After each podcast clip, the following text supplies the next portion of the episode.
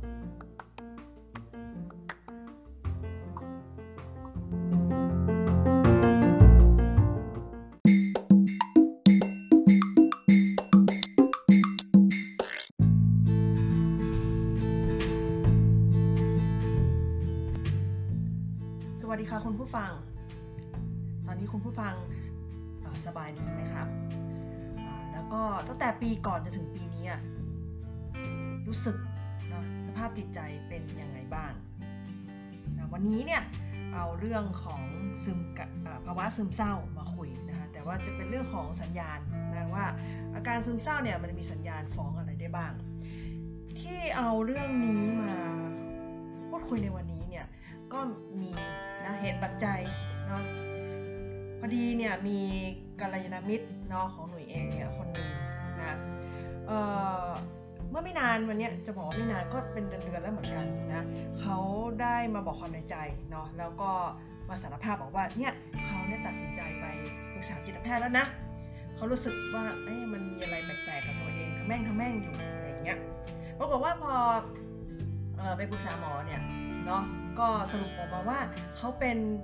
อาการเรียกว่าเครียดเรื้อรังเนาะจะบอกว่าเป็นเครียดสะสมก็ได้นะซึ่งเป็นอาการที่เครียดมาโอ้ยหมอบอกว่าเป็นปีๆแล้วไม่รู้อยู่อย่างนี้ไม่ได้ยังไงเนาะแล้วก็ นอกจากอาการเครียดนะจะเท่าที่ฟังจากเขาเนี่ยเราก็ดูว่าเออมันเหมือนจะมีอาการที่ฟ้องออกมานิดๆหน่อยๆเหมือนกันนะว่า มีภาวะซึมเศร้าปนๆอยู่เนาะรวมไปถึงค่ะ ก็มีหนังสือด้วยที่มีผลทำให้เนาะนอกจากฟังจากกัลยาณมิตรเนาะอาการของเขาแล้วเนี่ยก็ได้กลับมาทบทวนเรื่องของตัวเองเนาะก็หนังสือนะคะที่เพิ่งหนังสือเล่มนี้ออกมานานแล้วเป็นภาษาอังกฤษนะคะเออแต่ง เรียกว่าแต่งเขียนโดยนักเขียนที่ชื่อว่าแมทเฮกนะคะในภาษาไทยเนี่ยเพิ่งออกฉบับแปลมาปีนี้นะก็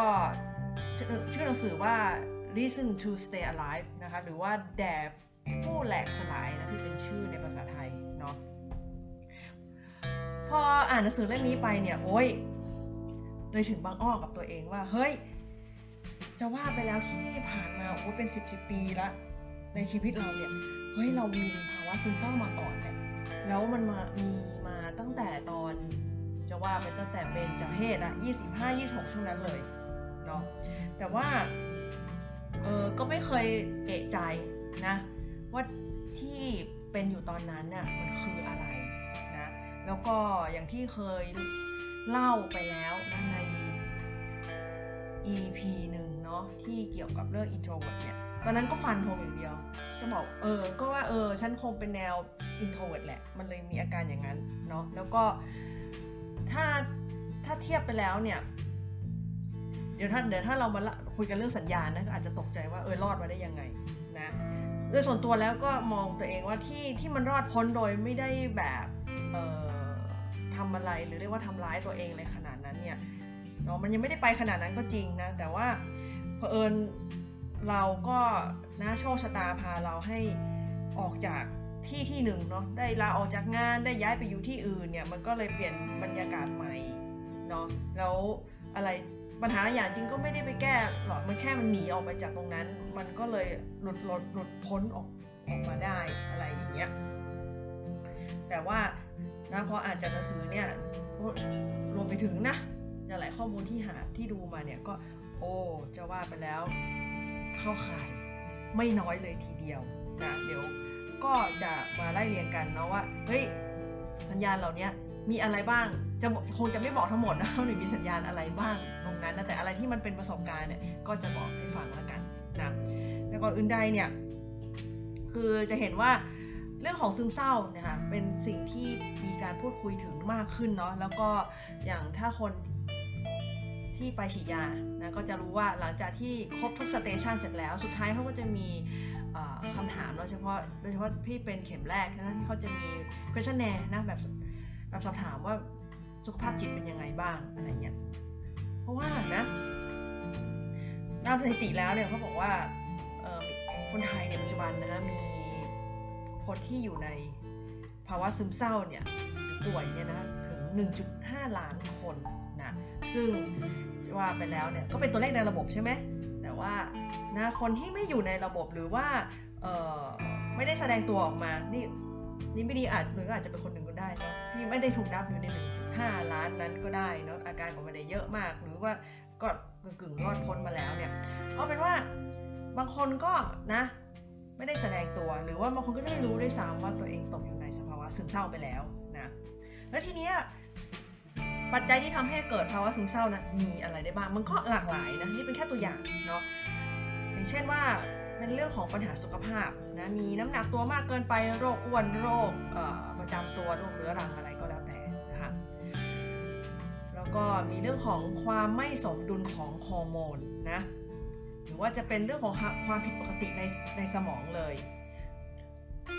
พันธุกรรมก็เกี่ยวด้วยเช่นกันนะ รวมไปถึงนะคะ มีเรื่องของความไม่สมดุลของสารเคมีในสมองนะที่เรียกว่าเป็นสารสื่อประสาทนะในสารสื่อประสาทเนี่ยก็ 3 ตัวนะคะก็มีเซโรโทนินนะนอร์อะดรีนาลีน แล้วก็โดพามินอะสามตัวนี้มันยังไงได้บ้างนะเผื่อจะบางคนอาจจะยังไม่แน่ใจว่ามันคืออะไรนะเซโรโทนินเนี่ยเป็นสารนะสื่อประสาทที่มีผลในการยับยั้งนะคะแล้วก็ปรับลดกิจกรรมของสมอง นะช่วยทำให้เซลล์สมองที่มัน overactive เกินไปเนี่ยมันมีความสงบลงได้นะแล้วก็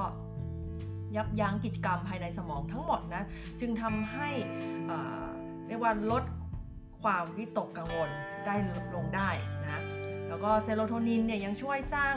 ความสุขสงบนะแล้วก็ความรู้สึกแข็งแกร่งจากภายในเนาะการขาดเซโรโทนินเนี่ยก็สามารถทำให้รู้สึกหงุดหงิดแล้วก็วิตกกังวลได้นะ อีกอันนึงก็คือนอร์อะดรีนาลีนนะ นอร์อะดรีนาลีนเนี่ยเป็นสารที่ส่งผลต่อรูปแบบที่เรานะจะตื่นตัวนะหรือว่าจะระมัดระวังหรือว่าจะจดจ่อยังไงนะระดับนอร์อะดรีนาลีนเนี่ยถ้ามันต่ำไปก็จะทำให้รู้สึกเหน็ดเหนื่อยนะไม่มีชีวิตชีวาไม่สดชื่นนะแล้วก็ในทางตรงกันข้ามเนี่ยถ้ามันมากเกินไปก็จะทำให้ตื่นเต้นนะแล้วก็แอคทีฟมากเกินไปแล้วก็มีความเรียกว่าไม่เสถียรไม่มั่นคงนะ สุดท้ายก็คือโดพามีนนะโดพามีนเนี่ยเป็นสารที่เกี่ยวข้องกับอารมณ์นะมีความอารมณ์เรื่องของความพึงพอใจ ความปิติยินดี ความรักใคร่ชอบพอนะแล้วก็ยังส่งผลต่อแรงจูงใจนะแรงกระตุ้นแล้วก็แรงขับด้วยเช่นกันนะปัจจัยนอกเหนือจากความไม่สมดุลของสารเคมีในสมองก็ยังมีอีกนะ มีเรื่องของอระดับ BDNF นะ BDNF เนี่ยเป็นโปรตีนในสมองค่ะ ตัวนี้เนี่ยช่วยเสริมสร้างการเชื่อมต่อระหว่างเซลล์สมองนะซึ่งสำคัญต่อการเรียนรู้เนาะแล้วก็ความจำด้วยนะทำให้สมองมีความยืดหยุ่น แล้วก็ชะลอความเสื่อมชราของเซลล์นะซึ่งเขาเรียกว่ามันมีชื่อเล่นของมันนะที่ถูกขนานนามไว้ว่า BDNF เนี่ยก็คือเปรียบเสมือนนะปุ๋ยธรรมชาติของสมองนั่นเองนะและปัจจัยนะ อีกอันหนึ่งนะสำหรับวันนี้ที่ขอแบบปัจจัยสุดท้ายนะ ซึ่งนะคาดว่าตั้งแต่ปีที่แล้วแล้วโควิด มาเยือนเราจนไม่จบไม่สิ้นจนทุกวันนี้เนี่ยก็น่าจะมีหลาย ๆ คนมีมีได้รับปัจจัยจากสิ่งนี้นะก็คือความเครียดสะสมนะรวมไปถึงเหตุการณ์กระทบกระเทือนจิตใจนะที่ทำให้ระดับคอร์ติซอลเพิ่มมากขึ้นหรือสูงค้างเป็นระยะเวลานานนะน่าจะเห็นเลยว่าอย่างที่บอกว่าพอมีสถานการณ์โควิดเนี่ยเนาะทำให้คนรู้สึกถึงความ มีความรู้สึกตื่นกลัวนะแล้วก็มีความไม่มั่นคงในชีวิตเนาะมีการเปลี่ยนแปลงเกิดขึ้นมากมายนะบางคนทั้งเเรื่องการงานนี่สำคัญเนาะก็มีงานน้อยลงบ้างหรือว่าต้องปิดกิจการหรือปิดร้านไปก่อนบ้างทำให้เเรียกว่าสภาพเศรษฐกิจไม่ดีเนี่ยทำให้คนนะเเรียกว่ามีความเครียดเนาะกับภาวะที่เราแทบจะคาดเดาไม่ได้เนาะมันเลย มีความเรียกว่ามีความสิ้นหวังเกิดขึ้นด้วยนะ เพราะนั้นเนี่ยก็เลยดูเหมือนว่าตั้งแต่ปีก่อนเนี่ยจำนวนผู้มีภาวะซึมเศร้าเนี่ยก็น่าจะมีแนวโน้มที่สูงขึ้นนะจากปัจจัยเนาะความเครียดนี่แน่ ๆ แล้วแหละ แล้วก็อาจจะมีที่กะบอกมาแล้วด้วยเช่นกันเนาะก็นี่แหละค่ะวันนี้เนี่ยก็เลยจะมาดูว่า เอ๊เราจะรู้ได้ยังไงนะหรือว่าจะมีสัญญาณอะไรมาเป็นตัวบอกเราได้ไหมว่าเอออันนี้เรียกว่า ฉันอยู่ในภาวะซึมเศร้าแล้วนะก็จะมาไล่เรียงกัน เพราะว่าเอ่อถ้าเรานะรู้ไว้ตั้งแต่เนิ่นๆเนี่ยเราก็จะได้รับมือนะกับภาวะซึมเศร้านั้นตั้งแต่เนิ่นๆนะหรือว่าไปรักษาได้ตั้งแต่เนิ่นๆนะมาไล่เรียงกันนะคะสัญญาณที่บอกบอกถึงภาวะซึมเศร้านะอันแรกการเรียงลำดับเนี่ยไม่ได้เกี่ยวว่าอันอันไหนที่มันแบบเรียกว่าเออเป็นสัญญาณที่ใหญ่ที่สุดหรืออะไรนะ อันนี้ก็แค่ เนาะบอกว่ามันมีอยู่หลายข้อนั้นเองนะอันแรกที่จะพูดถึงก็คือ ถ้าเรื่องของการกินค่ะ เพราะว่าซึมเศร้าบ่งบอกมีอาการยังไงได้บ้าง แล้วสัญญาณหนึ่งก็คือ เวลากินอะไรก็กินไม่อร่อยนะแล้วก็น้ำหนักตัวเนี่ยก็อาจจะลดเรียกว่ามีลดหัวภาพไปเลย หรือไม่ก็น้ำหนักขึ้นรวดพลาดไปเลยเนาะ ความกินไม่อร่อยเนี่ยนะ อะไรที่เคยชอบกินหรือว่ารู้สึกสนุกกับการกินนึกถึงนะเวลาคนเราหิวเนี่ยการกินเนี่ยมันก็เป็นวิธีผ่อนคลายอย่างหนึ่งแต่ว่ารู้สึกไม่มีความสนุกไม่มีความลื่นลมกับการกินเอาซะเลยนะนี่ก็คือสัญญาณหนึ่งนะสัญญาณถัดมานะใกล้เคียงกันแต่ไม่ใช่เป็นเรื่องการกินนะเอาเป็นว่าอะไรที่เคยสนใจนะอะไรที่เคยชอบเนาะ กับไม่รู้สึกสนุกบันเทิงกับมันเลยนะสูญเสียความสนใจมันไปเลยนะอย่างเช่นเคยชอบดูหนังก็ดูอะไรก็เฉยๆนะเริ่มเคยมีไหมที่แบบดูวนเริ่มเริ่มเลือกแล้ววนไป อันนี้ก็ไม่อยากดูอันนี้ก็ไม่ใช่ใจก็ไม่ดูรู้สึกว่าดูไปก็เบื่ออะไรอย่างเงี้ยหรือว่า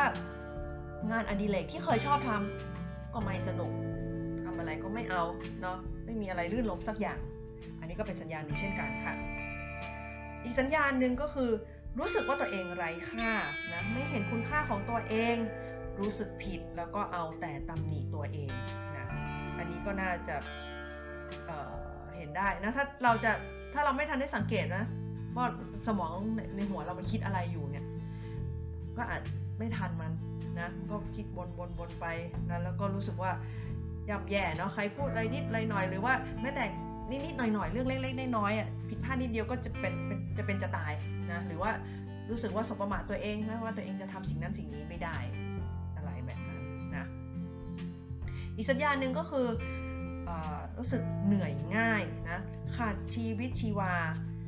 มีความหม่นหมองเนาะขาดกำลังวังชานะทั้งทั้งที่นะต่อให้เราพักผ่อน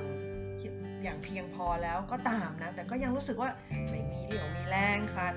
ความกระฉับกระเฉง อันนี้ก็มีความเป็นไปได้เช่นกันเนาะรู้สึกว่าเอออยากจะนอนสมอยู่อย่างนั้นเนาะลุกไม่ขึ้นไม่อยากทำอะไรเลยนะมันก็ประกอบจากข้อต้นๆที่ผ่านมาอะไรก็ไม่สนุกแล้วอะไรเงี้ยแล้วก็หม่นหมองไปหมดอะไรเงี้ยโดยส่วนตัวแล้วอะค่ะเมื่อก่อนเนี่ยถ้าไม่ได้ถึงขั้นเรียกว่าไม่มีชีวิตชีวานะ แต่ไอ้ไอ้หม่นหมองเนี่ยมีเหมือนกัน แล้วก็ ชอบมีตอนที่เอ่ออยู่จู่ๆนะแบบพระอาทิตย์ใกล้ตกดินตอนโพเพเนี่ยมีตอนช่วงสามน่าจะสามสามสิบแล้วมั้งจำไม่ได้ว่าเออให้มานั่งนึกตอนนี้ก็ก็จำไม่ได้ล้วว่าว่าเออมันมีเหตุอะไรหรือเปล่า แต่หรือหรืออาจจะเป็นเหตุมาตั้งแต่ตอนตอนมันเริ่มต้นแล้วไม่ได้ไปรักษาหรือหรือแก้ไขไม่รู้มันเป็นอันเหมือนสำหรับตัวเองเนี่ยมองเหมือนเป็นการตกค้างอะขนาด เเรียกว่าได้ย้ายที่ทำงานแล้วอะไรแล้วอะไรเงี้ยทุกอย่างก็เหมือนจะขี้คายไปเยอะแต่พอเริ่มจะโพเพมืดๆแล้วรู้สึกแบบเศร้าอะไรเงี้ยก็มีนะอีกสัญญาณหนึ่งค่ะหลีกหนีจากการปฏิสัมพันธ์กับผู้อื่นเนาะไม่รู้สึกถึงความเชื่อมต่อกับคนรอบข้างเนาะรู้สึกเฮิร์นทาง รู้สึกว่าตัวเองไม่เข้ากับพวกเนาะเป็นอะไรเอ่ยเนาะไม่เข้าพวกแล้วก็มีความรู้สึกแปลกแยกนะเอ่อ พอเห็นเราได้รู้ว่ามีสัญญาณนี้ด้วยเช่นกันเนี่ยก็เลยย้อนกลับมานึกเหมือนกันว่า ในในเมื่อก่อนก็เคยเป็นอย่างนี้เหมือนกันนะบางคนที่รู้จักเหมือนกันจะเห็นว่า จริงเหรอเธอแบบว่าไม่มีเคยรู้สึกว่าแบบอยากจะหลบเลี่ยงจากการพบปะผู้คนปฏิสัมพันธ์เลยเหรออะไรเงี้ยคือเคยคิดนะ หรือทบหรือว่าเรียกว่าสรุปเองว่าอ๋อคงเป็นเพราะว่าเรา introvert หรือเปล่าอะไรเงี้ยเราเลยแค่แบบว่าอยากจะหลบมาเอง เพื่อที่จะชาร์จพลังหรืออะไรเงี้ยแต่มันมีอยู่ช่วงหนึ่งเหมือนกันค่ะที่จำได้ว่าตอนนั้นเนี่ยหลังจากที่เรียกว่าจริงแล้วเราเพิ่งได้ตัดสินใจเนาะเลิกจะเลิกหรือยังว่าตอนนั้น เอาเป็นว่าไม่แน่ใจแล้วกันจำไม่ได้ เอาเป็นว่าจากที่เราเคยแบบแค่ไปไหนมาไหนกับ ฟนอะไรเงี้ยแล้วก็ไปกับเพื่อนน้อยลงอะไรเงี้ยแล้วตอนนั้นเริ่มเริ่มรู้สึกว่าเออฉันอยากจะไปออกกำลังกายเนาะที่ที่มีคนอื่นบ้างแล้วปกติก็จะชอบออกกำลังกายอยู่คนเดียวอะไรเงี้ยปรากฏว่าก็เลยไปที่ที่หนึ่งเนาะเป็นลานกว้างเลย แล้วก็ไปเจอเออเรียกว่าวงเต้นแอโรบิกเออชอบมากจริง ๆ แล้วชอบมาก แต่เอาเข้าจริงๆแล้วเราแบบแทบจะทำความรู้จักกับใครไม่ได้เลย เออนึกถึงตอนนั้นเนี่ย จำได้เหมือนกันว่าเคยพูดกับตัวเองว่า มันผิดปกติมากเลยที่แบบเราไม่สามารถสร้างสัมพันธ์กับใครได้เลย รู้สึกแบบต้องไปอยู่แถวด้านหลัง จะไปทำความรู้จักกับใครก็รู้สึกแปลกๆเออ อะไรแบบเนี้ยหรือว่าเขินเขินจะบอกเขินก็ไม่ไม่เชิญแต่แบบรู้สึกว่า อืม จะคุยกับใครก็ไม่ได้หรืออะไรประมาณเนี้ย เออ ซึ่งตอนที่ย้อนตอนที่ได้ฉุกคิดตอนนั้นนะ มันกับมันย้อนกลับไปนึกถึงสมัยแบบที่เด็กไปกว่านั้น เด็กเด็กตอนวัยรุ่นเลยแบบคือเราไม่เคยเป็นแบบนั้นนะตอนแค่เอะใจว่าแบบเฮ้ยทำไมแบบ เข้ากับแต่บอกว่าเข้ากับใครก็ไม่ใช่นะ แต่ว่าเรารู้สึกว่าต่อให้เรารู้สึกสนุกนะ เออ เริ่มมีคนจำหน้าเราได้แต่เราก็ยังรู้สึกว่า เอไม่สามารถ ผูกเป็นมิตรได้ลึกซึ้งไปกว่านั้นอะไรเงี้ยไม่ใช่ว่าเขาเป็นดีหรือไม่ดีนะ แต่แบบ มันเหมือนมีอะไรมันกั้นเราอยู่อะไรประมาณนั้นอืมเราอาจจะมีความรู้สึกอยากหลีกก็ได้ แต่เราไม่รู้ตัวอะไรเงี้ยเคยเคยเกิดความรู้สึกอย่างนั้นเช่นกันเนาะสัญญาณถัดมาค่ะ มีอาการนอนไม่หลับเนาะหรือว่านอนหลับไม่สนิทนะ หรือนอนมากเกินไปเนาะเอาเป็นว่านอนอการนอนเนี่ยไม่ปกตินั่นเองนะ หรือว่านะ ทั้งทั้งๆที่เนาะ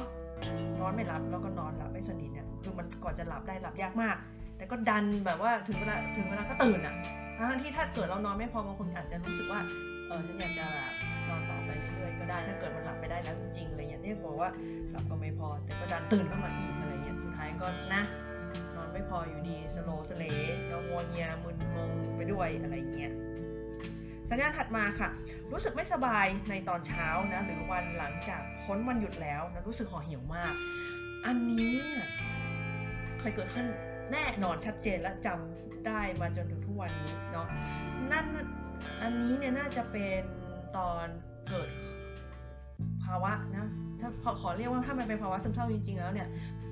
น่าจะเป็นการเกิดขึ้นครั้งแรกนะตั้งแต่ตอนอายุ25 26 เลยนะ จำมาได้ตลอดเลยว่าเออทุกเช้า ไม่ต้องเรียกว่าทุกเช้า เอาเรียกว่าก่อนนอนเนี่ยยังบอกกับตัวเองได้ซ้ำว่า ไม่อยากจะตื่นอีกแล้วอะไรอย่างเงี้ยหรือว่าพอตอนเช้าก็รู้สึกไม่อยากลุกออกไปทำงานแล้ว แต่ก็นะด้วยความรับผิดชอบวินัยอะไรของตัวเองที่มันแบบผูกค้ำคอย มันก็ลุกไปตลอดแหละแต่ว่ามันรู้สึกแบบ ไม่อยากไปแล้วไม่อยากไปแล้วไม่อยากไปแล้ว อย่างเงี้ยอยู่เออเกินครึ่งปีแน่นอน จะถึงปีหรือเปล่าไม่แน่ใจ แต่หลายเดือนเอามากๆ อืม เป็นอย่างนี้ตลอดเนาะเพราะฉะนั้นพอถึงวันหยุดก็รู้สึกดีเนาะแต่ว่าพอจะได้ต้องไปทำงานเนี่ยก็รู้สึกไม่ไม่โอเคเลยอะไรอย่างเงี้ยค่ะแล้วก็อาการที่มันฟ้องนะ ก็คือ อาการกายที่มันฟ้องนะแล้วตัวเองไม่เคยเอะใจ แต่เพิ่งมารู้ทีหลังก็คือว่า ขากรรไกรค้าง ตอนเช้าทุกเช้านี่จะขากรรไกรค้างก่อน เออทั้งที่ตัวเองก็เป็นล่ามนะ แต่แบบตอนนั้นก็งงว่าเอออาจจะเป็นเพราะแบบไม่แน่ใจอะไรว่าเพราะอะไรแต่ว่าพอใช้งานไปสักพักเนี่ยหมายถึงว่าพูดพูดพูดค่อยๆพูดอะไรไปสักพักเหมือนวันบล็อร์มแล้วถึงถึงจะดีขึ้นอะไรเงี้ยแต่เป็นอย่างนั้นแบบนะยาวนานพอๆกับที่บอกว่าฉันไม่อยากไปทำงานเลย เนาะแต่เชื่อไหมว่าพอเปลี่ยนที่ทำงานมายถึงว่าย้ายย้ายลาออกมาแล้วมันหายเลย เออถึงได้เอะใจว่าอ๋อมัน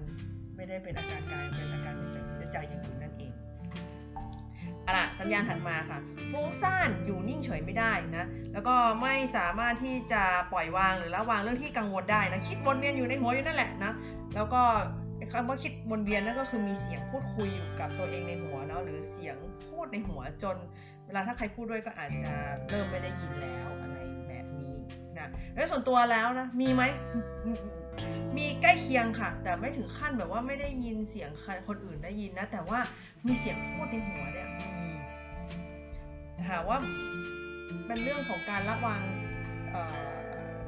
สิ่งที่กังวลไหมกลายเป็นว่าใช้วิธีหนีเอามากกว่า คงมีเรื่องกังวลแหละ แต่ว่าแทนที่จะคิดวนแต่เรื่องที่กังวลเนี่ยแต่กลับไปคิดอย่าง เอาไปคิดอย่างอื่น คิดทุกสิ่งอยากเป็นอะไรทั้งหมดที่ไม่ใช่ตัวเองอาอาการนี้มียาวนานมากมากมากจนแบบยาวมาจนถึงเจอโยคะเลยแหละ คือบอกเลยเป็นน่าจะเป็นสิบปีได้ อืม คืออะไรที่ไม่ใช่ตัวเองเนี่ย คือถ้าเอาออกมาเป็นงานเขียนคิดว่าเป็นนิยายได้เป็นเล่มๆเลยแหละ เป็นพอดๆๆเลย เออ คิดวนอยู่อย่างนั้นแหละ เนาะ อะไรแบบนั้น ซึ่งเออความฟุ้งซ่านนั้นดิฉันไม่เคยได้เอะใจว่ามันคืออะไรเนาะแต่ว่าสุดท้ายนั่นแหละมันก็อาจจะเพราะว่าตัวเองไม่รู้สึกดีกับตัวเองนั่นแหละแล้วก็พยายามหนีไปเป็นอย่างอื่นอะไรในจินตนาการของตัวเองอะไรอย่างเงี้ยเนาะคือจะว่าไปตัวเองเพี้ยนกว่าที่ตัวเองก็เลยคิดซะด้วยซ้ำนะเอาล่ะสัญญาณถัดมา มีความคิดวนเวียนในหัวเรื่องความตายหรือการฆ่าตัวตาย คือถ้าถ้าได้ยินเสียงว่ามันตัวเองชัดๆนะ มันก็จะดีแต่บางคนก็อาจจะเรียกว่าตามเสียงนั้นไปก็ได้นะที่กล้าพูดอย่างเงี้ยก็คือว่า ตอนที่บอกว่าฉันไม่อยากไปทำงานแล้วเนี่ย มันมีความคิดวนขึ้นมาบอกว่าฉันฉันไม่อยากจะตื่นอีกแล้ว แต่ว่าไม่ได้รุนแรงถึงขั้น ถามว่าเคยคิดฆ่าตัวตายไหมเนี่ยมันมันไม่ได้ออกมาเป็นความคิดฆ่าตัวตาย ว่าฉันจะต้องตายหรือพยายามจะเอาให้ตัวเองตาย อันนี้ รื่องของตัวเองจริงเลยนะ แต่แค่แบบฉันไม่อยากตื่นอีกแล้วจำได้ว่าตอนนั้นเนี่ย เหมือนจะ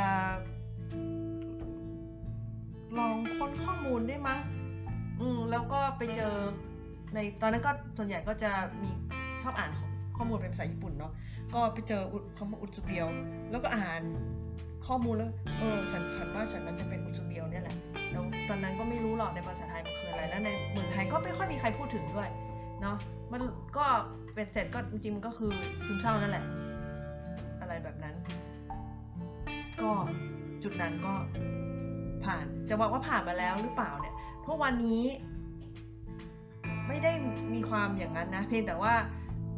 เคยเห็นภาพเฉยๆอย่างเช่น อยู่บนตึกสูงก็จะเห็นภาพว่าโดดออกไปอะไรเงี้ยแต่ไม่ได้บอกว่ามันไม่ได้มาจากความรู้สึกว่าฉันอยากตายนะแต่แบบมันเห็นภาพเฉยๆว่า โดดออกไป อยู่ที่สูงก็โดดออกไปอะไรอย่างเงี้ย คือบางคนอาจจะมองอาจมองเฮ้ยเพี้ยนหรือเปล่า แต่เป็นอย่างนั้นจริง ๆ นะ บอกได้เลย แล้วก็เป็นโรคถ้าพวกโรคกลัวความสูงก็อาจจะบอกว่าเราประหลาดหรือเปล่าอย่างเงี้ยคือกล้ามองลงไปนะแล้วแล้วก็ในจินตนาการก็คือลอยลงไป คิดว่าเข้าขายอยู่พอสมควรกันแต่ว่า ทุกวันนี้คือมองสิ่งนั้นเป็นบุคคลที่สามอะคือมันไม่ได้เป็นตัวเราอะความคิดนั้นมันออกมาหรือภาพมันออกมาก็ปล่อยมันไป แล้วก็รับรับรู้แค่ แล้วก็ให้มันออกจากหัวไปแค่นั้นเองนะเอาละอีกอาการอีกเรียกว่าอีกสัญญาณหนึ่งก็คือแสดงอาการหดหูหรือขี้โมโห อารมณ์เหวี่ยงขึ้นลงควบคุมไม่ได้ ไม่แน่ใจว่าเป็นความกดทับหรือเปล่านะ โดยส่วนตัวนี้ก็เคยเกิดขึ้นเหมือนกันตอนที่ทำงานเคยไปโวยวายวายฟูไฟเวียงหรือในที่ทำงานอะไรเงี้ย ก็มีแบบโมโหแบบสุดปี๊ดนะ ก็มีอะไรอย่างเงี้ย เออทั้งที่ปกติก็ไม่ใช่อย่างงานอะไรอย่างเงี้ย อีกสัญญาณหนึ่งค่ะ มีความสามารถลดลงนะในเรื่องของการจดจ่อ มีสมาธิสั้นแล้วก็ทำอะไรผิดพลาดบ่อยขึ้นนะในส่วนตัวไม่ไม่ไม่ไม่ ค่อยมีจดจ่อได้ดีเกินไปด้วยซ้ำเนาะแต่ว่าถ้าใครนะรู้สึกว่าเริ่มเดี๋ยวต้องวนไปทำอันนี้ไปทำอันนั้นจดจ่อกับอะไรไม่ได้ก็ให้ระวังไว้ละกันนะอาละสัญญาสุดท้ายนะก็คือ ถ้าทั้งที่นะ เราไม่ไหวแล้วหรือไม่ไม่ได้แล้วเนี่ย แต่ก็ยังฝืนต่อว่าไม่เป็นไรมาตลอดอันนี้ได้ความได้ความเครียดสะสมแน่นอนนะแต่ว่าด้วยความที่มันเราอาจจะรู้สึกตัวเอง ไม่ค่อยมีคุณค่าอะไรก็ได้แบบเนี้ย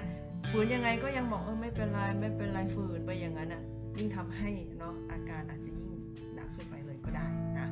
อันนี้คือทั้งหมดนะคะสังของสัญญาณบ่งบอกถึงภาวะซึมเศร้านะจากสัญญาณเหล่านี้ค่ะ ถ้านะฟังฟังดูแล้วเฮ้ยฉันอาการเกินครึ่งเนี่ย ก็ควรตั้งข้อสังเกตนะคะ หรือว่าหากไม่แน่ใจก็ควรเปิดใจปรึกษากับจิตแพทย์เถอะนะแล้วก็เพื่อให้จิตแพทย์รับเขาได้ทำการวินิจฉัยเนาะโดยแล้วทำไมเอ๊ะถ้าเรามีเพื่อนคนสนิทใกล้ชิดนะ เราไประบายกับเขาได้ไหมเนี่ยถามตัวเองก่อนเถอะว่า คิดว่าจะระบายทุกเรื่องได้หมดจริงหรือเปล่า ไม่ได้หมายความว่า คนคนนั้นไม่รับฟังเราหรือเปล่าหรือยังไงเนี่ยนะแต่ว่า การที่เป็นคนที่เรารู้จักเนี่ยอย่างถ้ายิ่งในครอบครัวบางคนอาจจะยิ่งแบบว่าโซเชียลพูดอะไรหมดเปลือกอย่างนั้นไม่ได้เนาะเพื่อนก็ยังถือว่าเป็นคนรู้จักนะคนถ้าหากเป็นคนรู้จักเนี่ยมันยังเรียกว่าเรายังบางทียังก็อาจจะมีความเกรงใจ หรือว่าไม่แน่ใจหรือว่าการเสนอความคิดเห็นหรือพูดอะไรออกไปก็อาจจะใส่ใจในความคิดเห็นหรือทัศนคติของเขาเนี่ย เรียกว่าคนรู้จักเนี่ยก็ยังถือว่ามีอิทธิพลต่อความคิดเนาะหรือการตัดสินใจของเรา เพราะนั้นเนี่ยการได้ไปพูดคุยกับบุคคลที่ 3 อย่างในที่นี้ก็คือจิตแพทย์ก็ถือว่ามีส่วนช่วยอย่างมาก เพราะเราจะไม่ได้สนใจเลยว่า เขาจะรู้สึกกับเรายังไง หรือจะเป็นยังไงจะตัดสินใจเราหรือเปล่าหรือยังไงเนี่ยคือไม่ได้มีผลในชีวิต เราก็จะพูดกับเขาได้สบายมากขึ้นนั่นเองนะเพราะนั้นสิ่งอะไรที่มันค้างค้างคาอยู่ในใจหมักหมมในใจก็จะพูดออกมาได้ง่ายมากกว่า นั้นเนี่ยค่ะหากคุณผู้ฟังนะคนไหนที่กำลังฟังอยู่เนาะแล้วก็หรือว่าคนที่กำลังรับรับการรักษาภาวะซึมเศร้าอะค่ะอยากจะบอกเพิ่มเติมอีกด้วยนะคะว่าคือนอกจากยานะที่หมอจ่ายให้เราแล้วเนาะอีกสิ่งสิ่งหนึ่งนะที่มีส่วนอย่างมากเลยในการปรับสมดุลของสารเคมีในสมองนะแล้วก็การหลั่งฮอร์โมนเนี่ยก็คือ การออกกำลังกายนั่นเองค่ะ การออกกำลังกายเนี่ย มีผลช่วยอย่างมากนะถึงแม้ว่านะคือยาที่ที่เขาใช้ในการรักษาภาะวะซึมเศร้าเนี่ยคือมันจะมีฤทธิ์ในการปรับสมดุลสารเคมีในสมองนะที่สำคัญทั้ง 3 ตัวเลยสารเคมีที่บอกไปแล้วนะคะคือก็คือเซโรโทนินนะนอร์ดินาลีนแล้วก็โดปามินเนี่ยคือทั้งหมดเนี่ยล้วนมี อิทธิพลต่อความรู้สึกของเรานะแล้วก็การขาดหรือการพร่องของสารสื่อประสาททั้ง3ไปเนี่ยคือมันก็จะเชื่อมโยงต่อภาวะซึมเศร้าได้ด้วยนะแล้วก็ยาต้านภาวะซึมเศร้าเนี่ยคือมันก็จะมีหน้าที่ของมันนะตัวยาเนี่ยก็จะเข้าไปปรับเพิ่มนะระดับลดเพิ่มนะระดับของสารสื่อประสาทเหล่านี้นั่นเองนะนั้นเราก็อาจจะคิดตื่นๆแค่ว่าโอ้ยก็ถ้าสารเคมีในสมองมันไม่สมดุลเนาะก็นะก็ขาดตัวใดตัวหนึ่งไปเนาะ พ่องไปก็ก็กินยาเนาะไปช่วยให้มันปรับชดเชยกันเนาะแต่นะคะอะไรมันก็ไม่ได้เรียบง่ายหรือมองได้ทะลุได้ง่ายขนาดนั้นเนาะ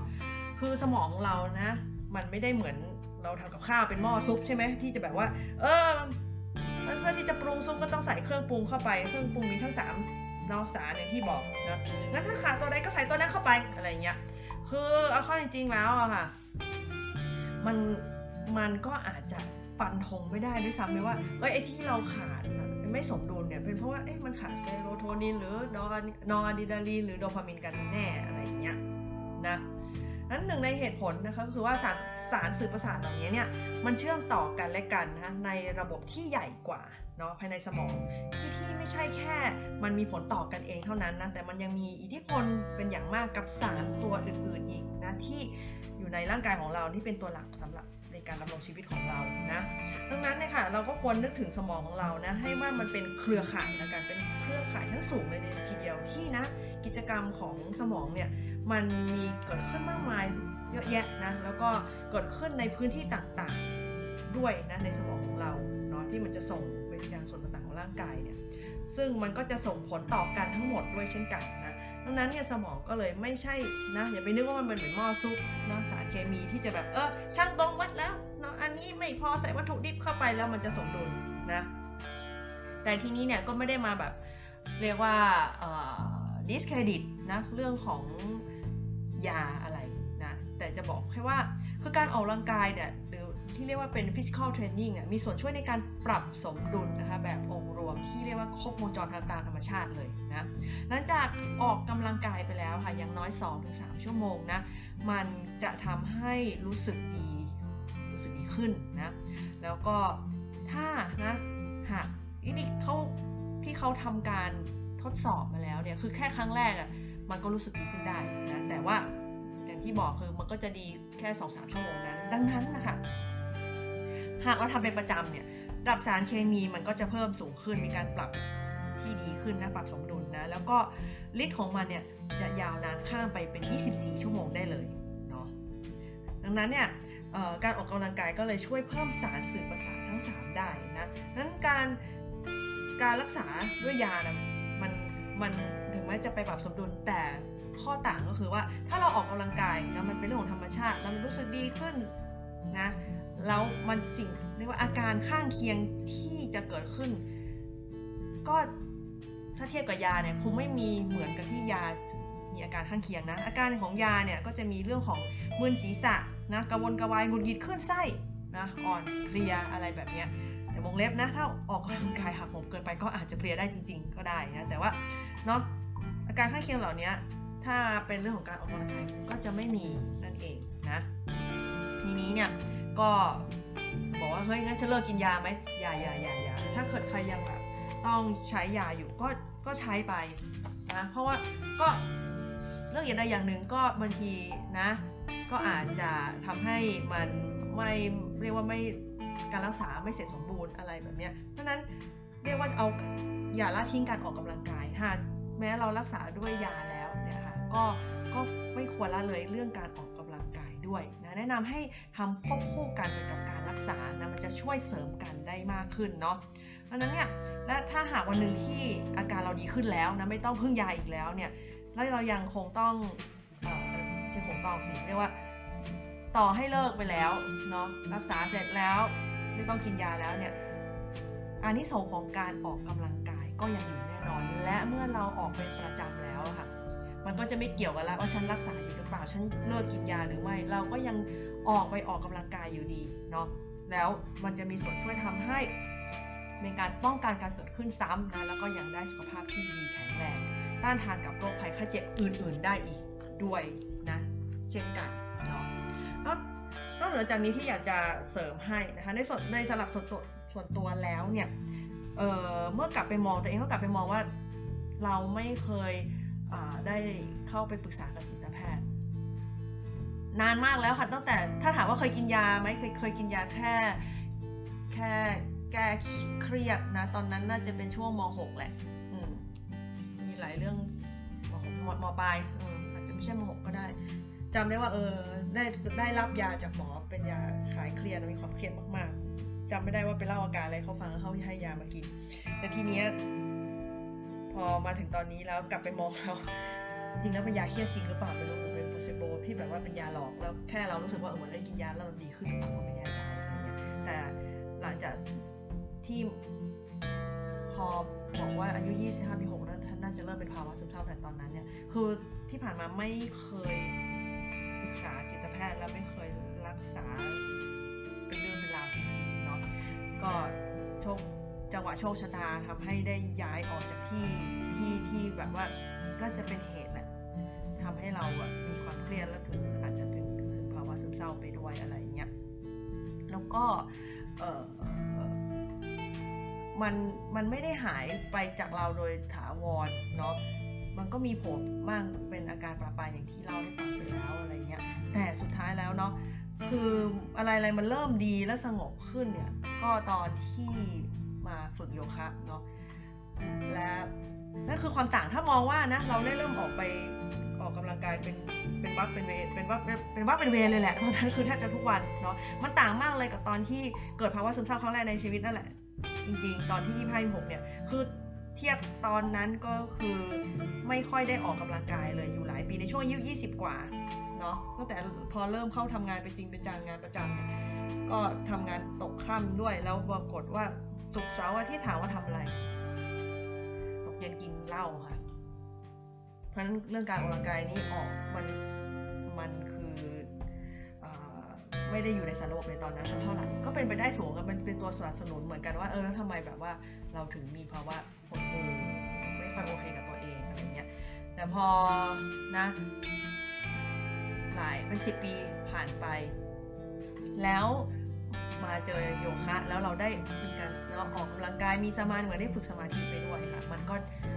เรียกว่าเอ่ออะไรอะไรก็ดีขึ้นดีขึ้นในในบางส่วนนะรู้สึกว่าสงบขึ้น แต่ว่าถามว่าเสียงในหัวหายไหมเสียงในหัวไม่หายค่ะของหนุยนะไม่หายเลยเอ่อยังมีมาได้ตลอดนะนอกจากเสียงในหัวแล้วยังมีเสียงวิทยุในหัวด้วยนะคะถามว่าแล้วรู้สึกตัวเองรู้สึกว่ามันดีขึ้นอย่างชัดเจนได้ยังไงเนี่ยเขาบอกแบบก็แล้วแต่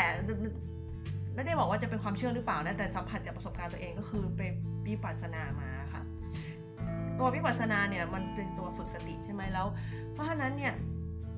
สติเราคมขึ้นแล้วเสียงเสียงในหัวก็คือความคิดอย่างหนึ่งเรามีเป็นความกังวลเราเป็นความฟุ้งซ่านทันทีที่มันออกมาเนี่ยตัวสติมันเป็นตัวคอยเรียกว่าปัดเป่าเนาะไล่มันออกไปทำให้เรารู้ว่ามันกำลังเกิดภาวะอะไรในปัจจุบันอะไรแบบ นั้นอะสำหรับตัวเองนี่เห็นได้ชัดมากว่า เออเสียงเหล่านั้นมันหายไปเนาะแล้วแม้แต่ความสงบเราก็ยังรู้ว่าเราสงบ โดยที่ไม่ได้ไปยึดอยู่กับว่าเออเราจะต้องอยู่กับความไม่มีเสียงนั้นเนาะมีเสียงฉันก็รู้ไม่มีเสียงฉันก็รู้อะไรแบบนั้นนะแล้วก็คิดว่าทุกอย่างมันดีขึ้นนะจากการที่เราเนี่ยได้ไปรับคมสติมากขึ้นแหละ แล้วก็ถึงแม้ว่าบางทีก็อยากจะปล่อยตัวเองเพลิดเพลินคิดในเพลินๆไปมั่งเนี่ยก็นะไม่ได้เพลินถึงขนาดว่ายึดติดเหมือนเมื่อก่อนที่ว่าฉันจะต้องมีเสียงเนี่ยมาบอกอะไรบางอย่างคุยกับเราตลอดเวลา ตอนนี้ก็คือเออก็ปล่อยมันก็เห็นอะไรเงี้ยแล้วก็ถ้าอยากจะหยุดให้มันคุยกับเรา ก็หยุดไปเลยอืมก็แค่แบบว่าตั้งสติกับมัน มันก็หายไปอะไรเงี้ยสำหรับตัวเองนี่คือ เออรู้สึกว่าจัดการกับมันได้ดีขึ้นนอนกับการที่เวลาที่เรามีสติมากขึ้นนะก็หวังว่านะคะว่าหลายๆแนวทางนะอาจจะใช้เป็นไกด์ไลน์นะสำหรับใครหลาย ๆ คนได้นะในเรื่องของภาวะซึมเศร้านะก็นะเขาบอกว่ามันรักษาได้นะก็ต้องเบื้องต้นเนี่ยขอให้ตัวเองเชื่อมั่นก่อนว่าเราจะรักษาได้ แล้วมันก็จะรักษาได้ เราจะพยายามพาตัวเอง ในไปในทิศทางที่ดีขึ้นอะไรแบบนี้ค่ะนะก็หวังว่านะคะใน EP นี้นะเรื่องเกี่ยวกับสัญญาณของโซเศร้าเนี่ยจะมีประโยชน์กับใครหลาย ๆ คนนะในภาวะแบบนี้นะที่มีแต่เรื่องเครียดๆทั้งนั้นเลยรอบตัวนะมีแต่เรื่องจะบอกอะไรข่าวข่าวที่ไม่ค่อยอยากจะฟังก็มีเยอะด้วยเช่นกันก็ตั้งสติให้ดีนะคะมีสัญญาณอะไรถ้าไม่ไหวก็หาที่ปรึกษาเราปรึกษาหมอได้ก็ปรึกษาค่ะนะก็สู้ๆนะคะำลังใจให้เสมอค่ะ ไว้เจอกันใหม่นะคะใน EP ถัดไปขอบคุณมากค่ะ สวัสดีค่ะ